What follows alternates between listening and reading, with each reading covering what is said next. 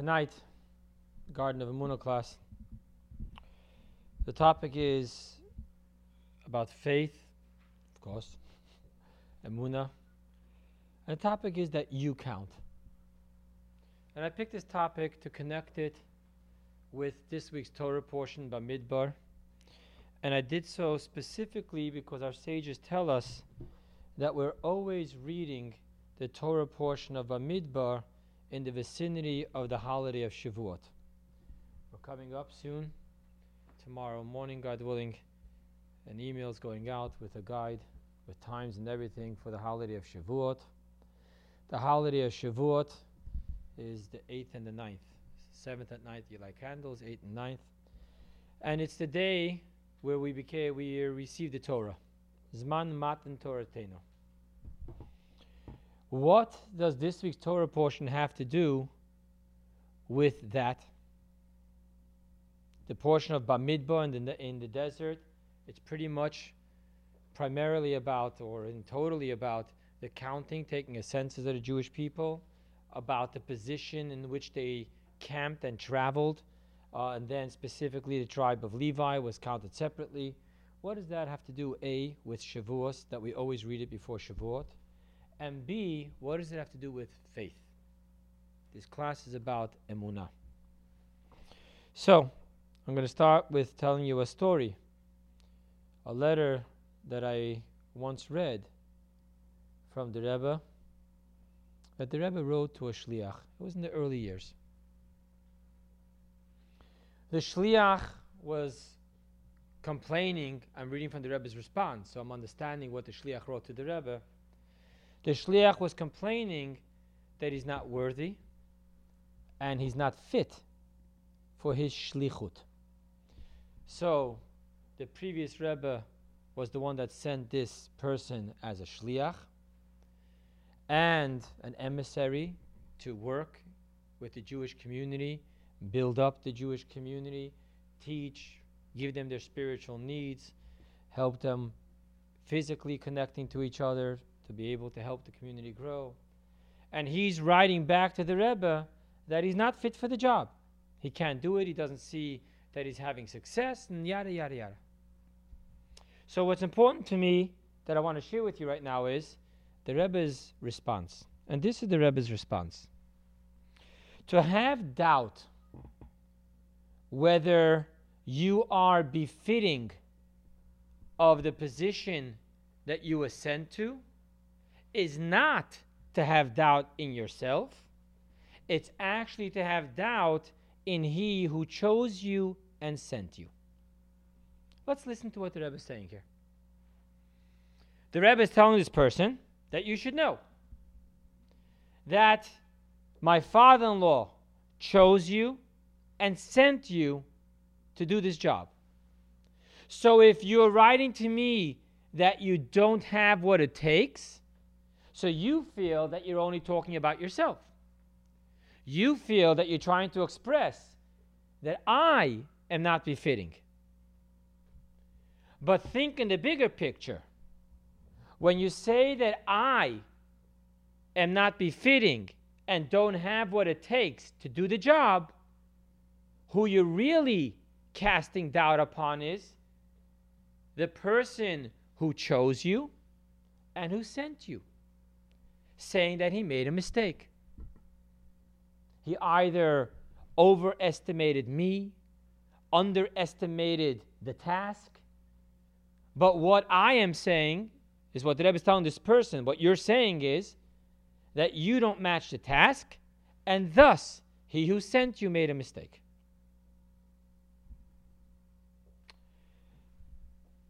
Why is this so important, this story? What does this have to do with Emunah?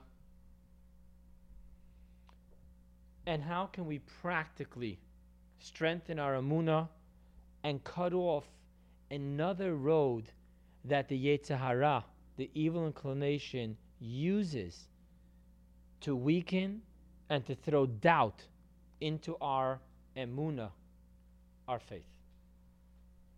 Let's go back now to the question I started with. The reason why we read the Torah portion of Bamidbar which talks about the counting of the Jewish people. Why do we always read that in the time of Shavuos? Is for a very important reason. To understand the reason, I need to share with you a law which is in the laws of kashrut. It's not just kashrut, but it's in the laws of taruvot, of mixtures. You probably all heard it in this way, so I'll stick to the way you know, even though there are many different ways. It could be one in 60, one in 100, one in 2, one in 1,000, depending what we're talking about. But you, want, you probably once heard that if you have a chicken soup and by mistake milk poured into the chicken soup, if you can be certain that there are 60 times the amount of chicken soup than there is the amount of milk that fell into it, then you should know that it's kosher. That's what we call batul bishishim. It is nullified in 60th. And then there are different categories. There are some that's chad betrei, 1 and 2. There's some that's chad b'meya. Depends what you're talking about.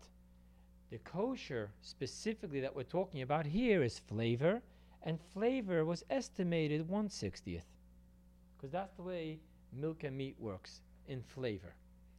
But there's laws of Ma'aser and other laws, which is 100 and so forth and so on. The main focus here is the law of bitul.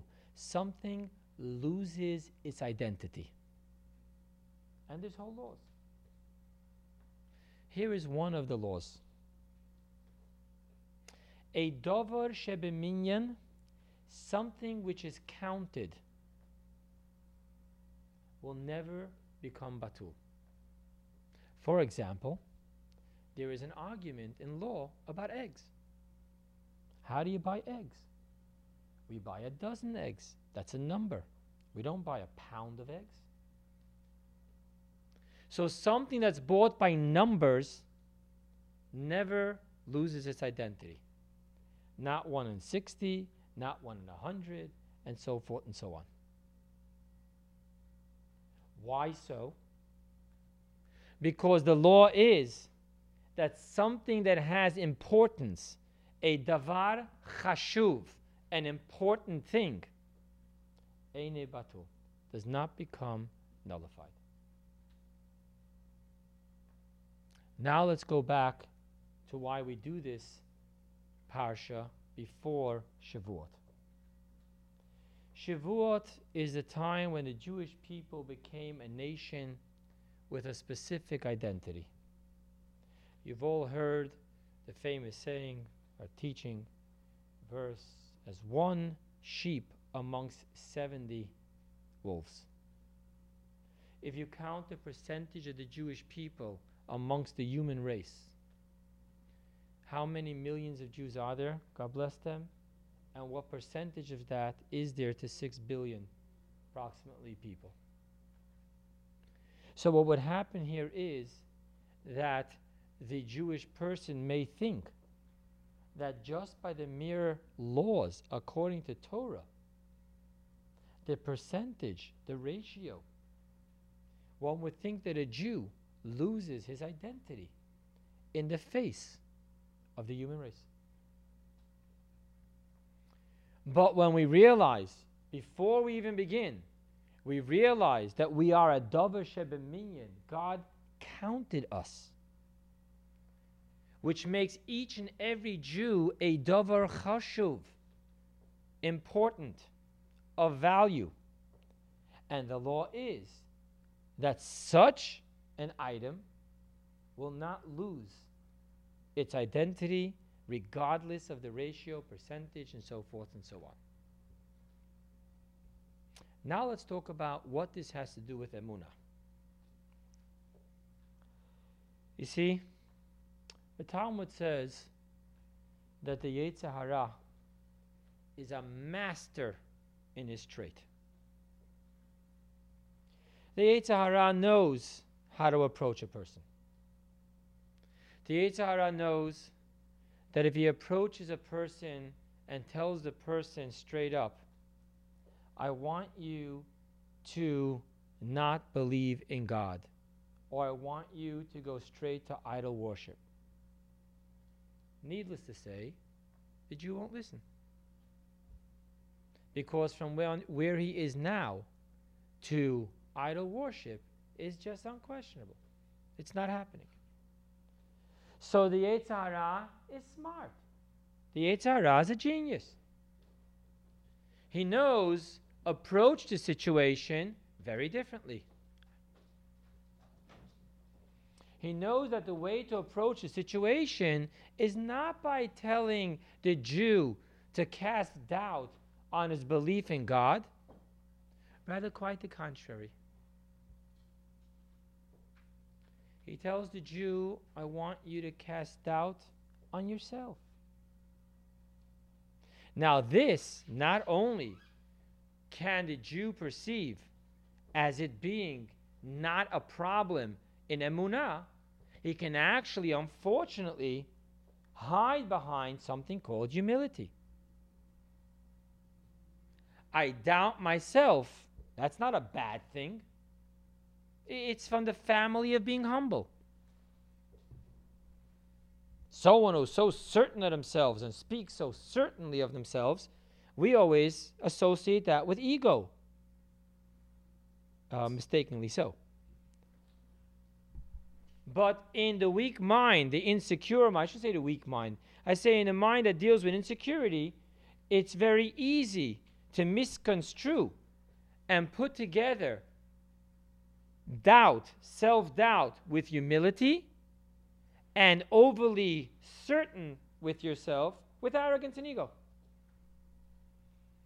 So the Yetzer Hara says, How am I going to approach this person and attack his emunah? Let me not talk about God yet. Let me first talk about him, her. Let's talk about the doubt they should have in themselves. Let's talk about the number game.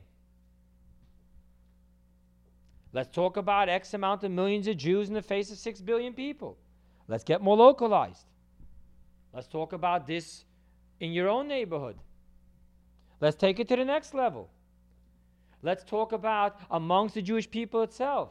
How many keep kosher? How many keep Shabbos? What's the percentage? And little by little, the Yetzer Hara has not yet begun to speak to you about doubting God. He hasn't even spoke to you about doubting God's love for you. He's approaching you with a very, very sinister approach. Doubt yourself. Six billion people. What relationship exactly do you think you individually have with God? How important are you to God? Can you fulfill your purpose and mission? And then, slowly but surely, the next step is to start doubting that statement in the Talmud that says that God works according to the camel's back is the load. Did God underestimate the load? Or did he overestimate me because I don't have what it takes? Our sages say, God doesn't come with difficulties upon his creations. Not only doesn't he overload, he doesn't even max it out. The doubt starts creeping in there. So tonight's class of Emunah is dealing, we're backing off for a moment. Till now, we were talking directly about your trust in God. Your trust in God's goodness. Your trust in God's goodness to you. Your trust in God's unconditional love to you. Tonight, we're talking about a different topic. Tonight we're talking about immediately, immediately sensing when the Yetzer Hara is tricking you by approaching you not with doubt in God, but with self doubt.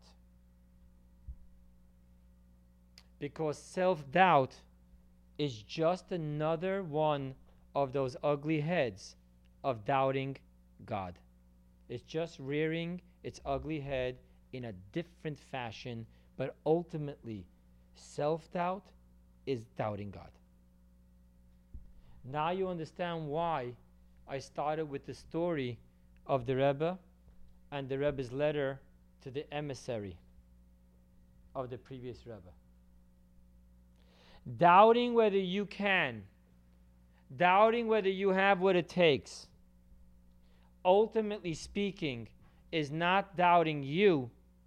It's not self doubt, it's actually doubting He who sent you. Thus, self doubt is not doubting yourself, it's doubting He who created you. You've heard from me before the story about the person that was walking, and I believe it was a princess or someone who was in a wagon and told him, a certain great sage, You're so ugly. And he answered back to the person, the sage answered back, Go to the artist, the craftsman who made me.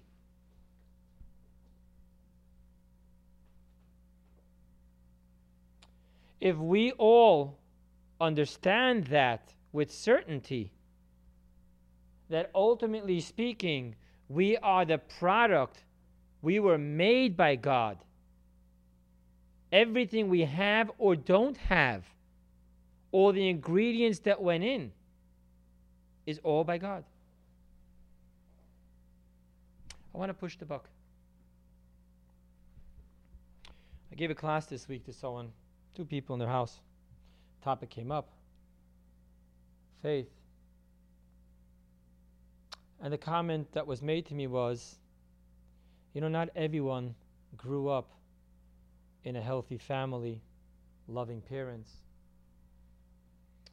We were talking about Pesach Sheni, understanding the unconditional love that those Jews must have had when they knew that there's no way they can be part of the Passover experience, and yet with certainty they went over to Moses, asking Moses, How is this going to work out?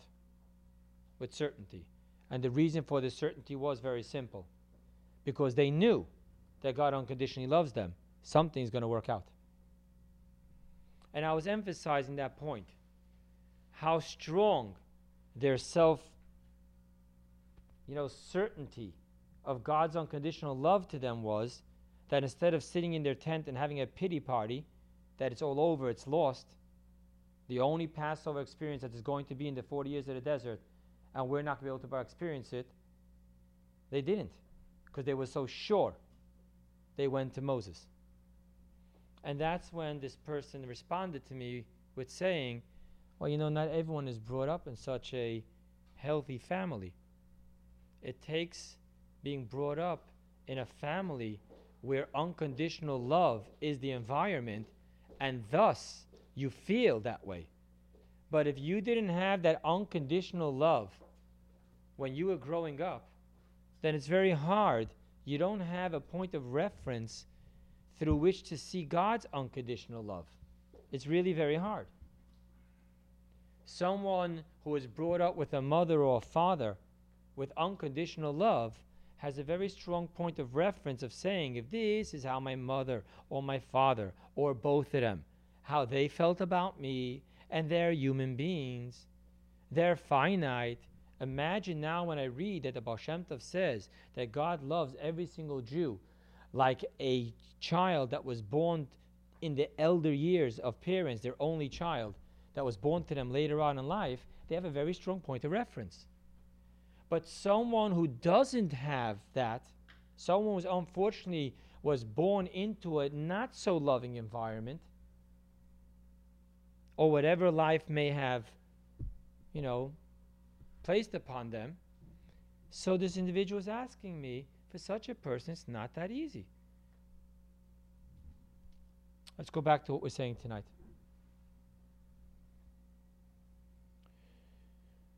Mr. A, Mr. B, Miss C is who we're going to use here.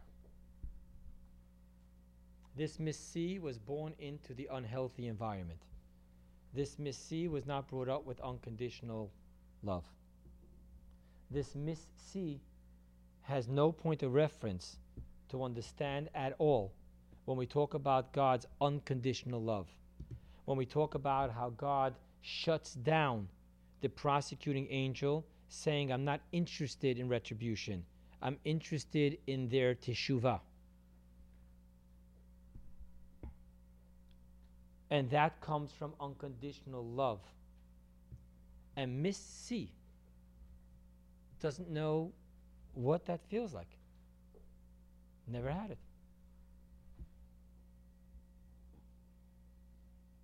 This would be a very strong moment for self doubt.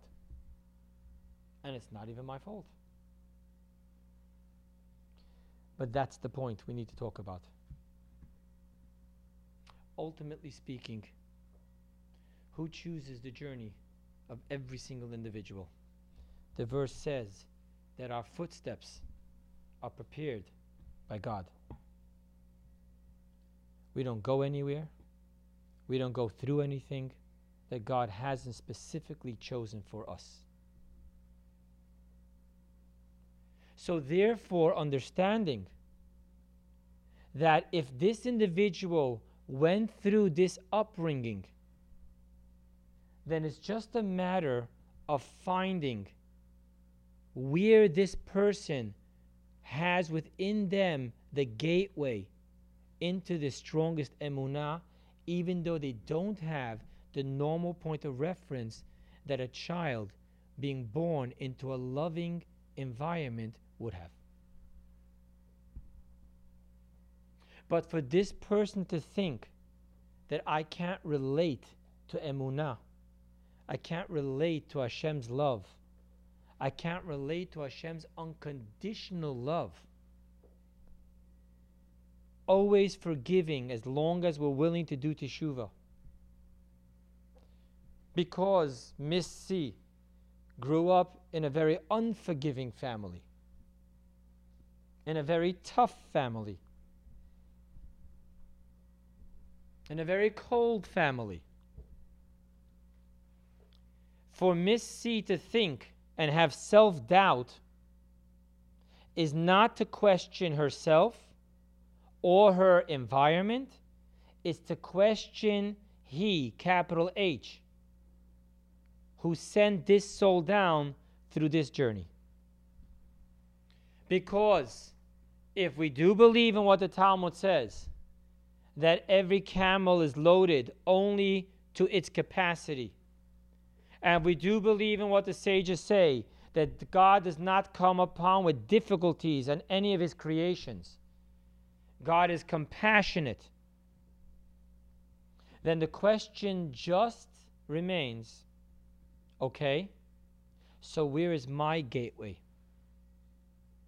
Other people's gateway is an unconditionally unconditional loving mother. Where's my gateway? Where's my gateway into faith? Where's my gateway into opening myself up for God's unconditional love? So, what I'm sharing with you here is that we are not one of 13, 16 million. We're not one of 6 billion. We are one and only that was handcrafted by God. So important to God that He counts us, each one an individual number. Every single detail in our psyche, in our development, in what we've been through, in what environment we were brought into this world Every single one of those details is handcrafted by God. And thus you understand that the opening statement of the Yetzer Hara, oh, no, no, no, no, no, don't doubt God. God is perfect. We're talking about you. We're not talking about God. We're talking about self doubt. Understand that self doubt is doubting God. Self doubt is an attack against emunah, not against you, not against your ego or anything like that. I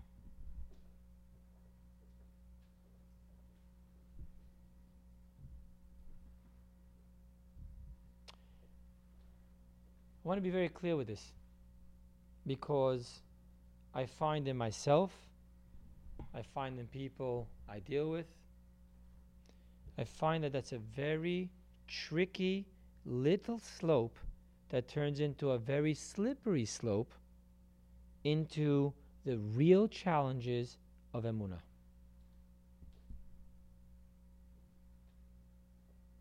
So, how do you deal with self doubt? How do you deal with it? It's there. And for some of us, each, I shouldn't say for some of us, each of us, when we look in the mirror, we probably justify our self doubt. Many of us are extremely bothered by people who don't have self doubt. I told you before, we make this erroneous correlation between self doubt equals humility and absolute certainty equals arrogance. When it's not true. It's absolutely not true.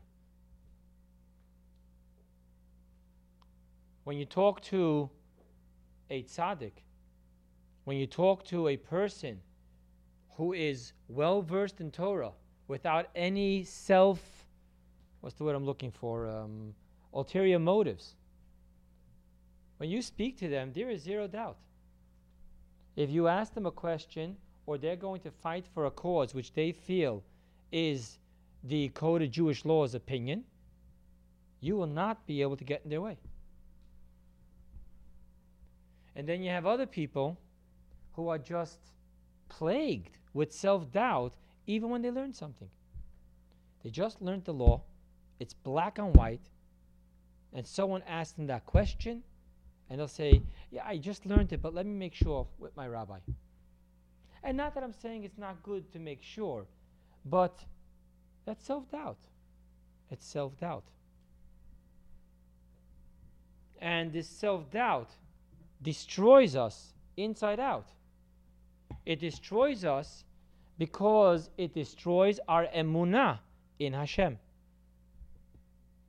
It destroys our emunah that God has equipped us with everything we need to fulfill our mission and purpose to its highest success possible. So the question on the table is how do you deal with self doubt? And that's why I told you the story about the sage who was wasn't handsome and was told so and answered. Go to the craftsmanship who made me. Go to the craftsman. Go to the artist. You see, the answer to self doubt is that I was made by God. Therefore, I have everything I need to do my job. Now, not doing research, not preparing yourself is not self doubt. Our sages say, He who works before Shabbat has what to eat on Shabbat. Well, if you didn't work all week and you didn't prepare your Shabbos meal, then worrying about what you're going to have to eat on Shabbos isn't self doubt. So that's not what we're talking about. You do your homework, you prepare yourself, you realize what you could and what you can't. You don't bite off more than you chew. Everything is normal, everything is the way it should be. And then you still have self doubt, so I need to end with the story I began with the answer from the Rebbe. You're not doubting yourself. You're doubting God who created you. You're doubting whether God really knows what He did or didn't put in you. You're doubting whether God really does or doesn't know what your journey entails. So tonight, we're focusing on something that, believe it or not, may be more difficult than anything we've spoken up to date. By the way, Garden of Emunah has already 23 CDs out from this class. And I'm telling you that out of all the 23 lectures that we had here, tonight may be one of the most difficult ones. For self doubt just has a unique challenge to it. Because all you did was, in reality, you rerouted, redressed your doubt in God into self doubt. But they are exactly one and the same exactly one and the same.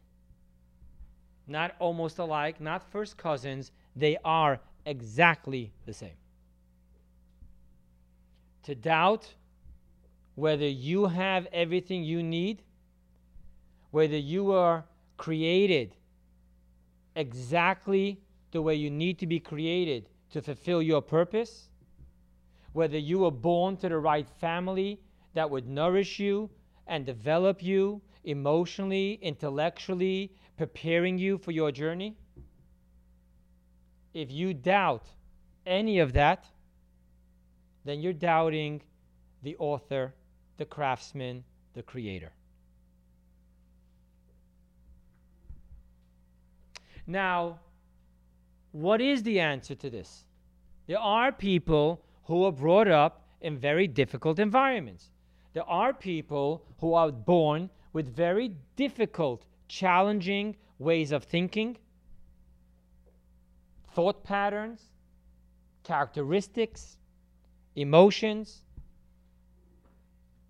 There are people that were born with these challenges. So I want to be practical. It is said that when someone goes blind, God forbid, his hearing becomes impeccable. Yeah, there is the blind, deaf, and everything. But I'm talking about, normally speaking, it is amazing if someone's willing not to fall into the pity, self pity pit of self doubt and why me and I can't. But if someone's willing to embrace that if this is my handicap, then I must have another area which is double as good to make up for this handicap. Because all of God's creations are complete. Complete and complete to the sense that they can fulfill their purpose. So if you're asking me to give you a practical step against self doubt, when you really have reason, reasonable reason for self doubt, then all I can share with you is if you're right that you're lacking here, without any shadow of a doubt, I tell you, you're well over endowed over there. Because you can't be lacking in the sum total. So if you're missing here, you have more than average over there. Because God gave you a mission.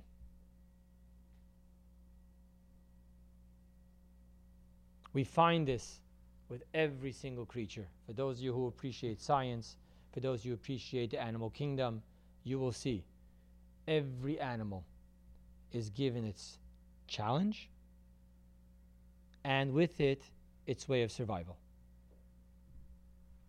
If that's true in the animal kingdom, how much more so in the chosen creation, the human race. And yes, amongst the human race, how much more so to the Jewish people, who are given not just the seven Noahide laws, but the mission of 613 commandments with all its offshoots and rabbinical buffer zones. It is impossible to believe that God told me to do something and then didn't give me what it takes to do it. I'm going to say that again because here is your exact equation self doubt equals doubt in God.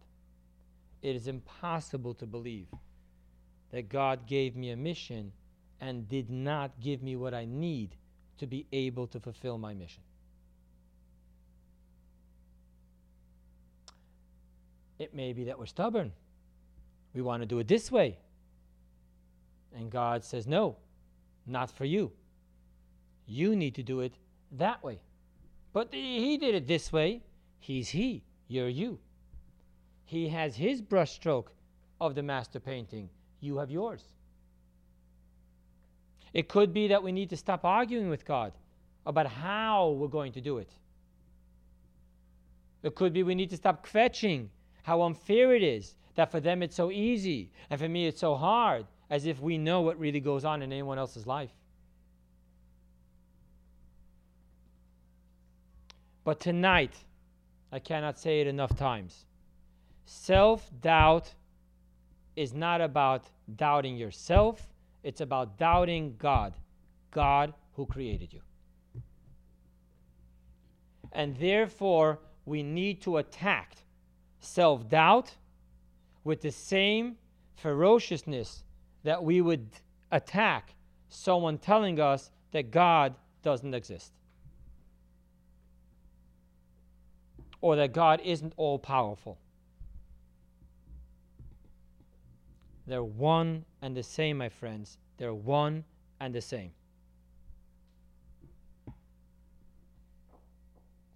And the way you attack it is by just telling yourself.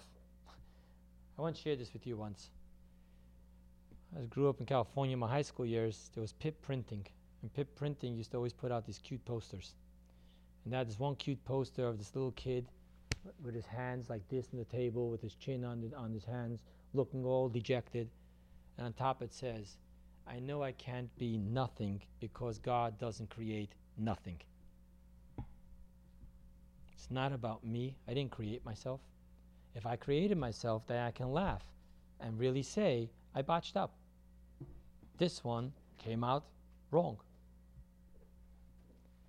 But if I know that I didn't create myself, God created me, and if I know that my footsteps, ultimately speaking, were chosen by God, God prepares the footsteps of mankind, then without a doubt or a shadow of a doubt, I need to believe that I am well equipped, equipped with everything I need to do what I need to do. Guys, that's it for tonight.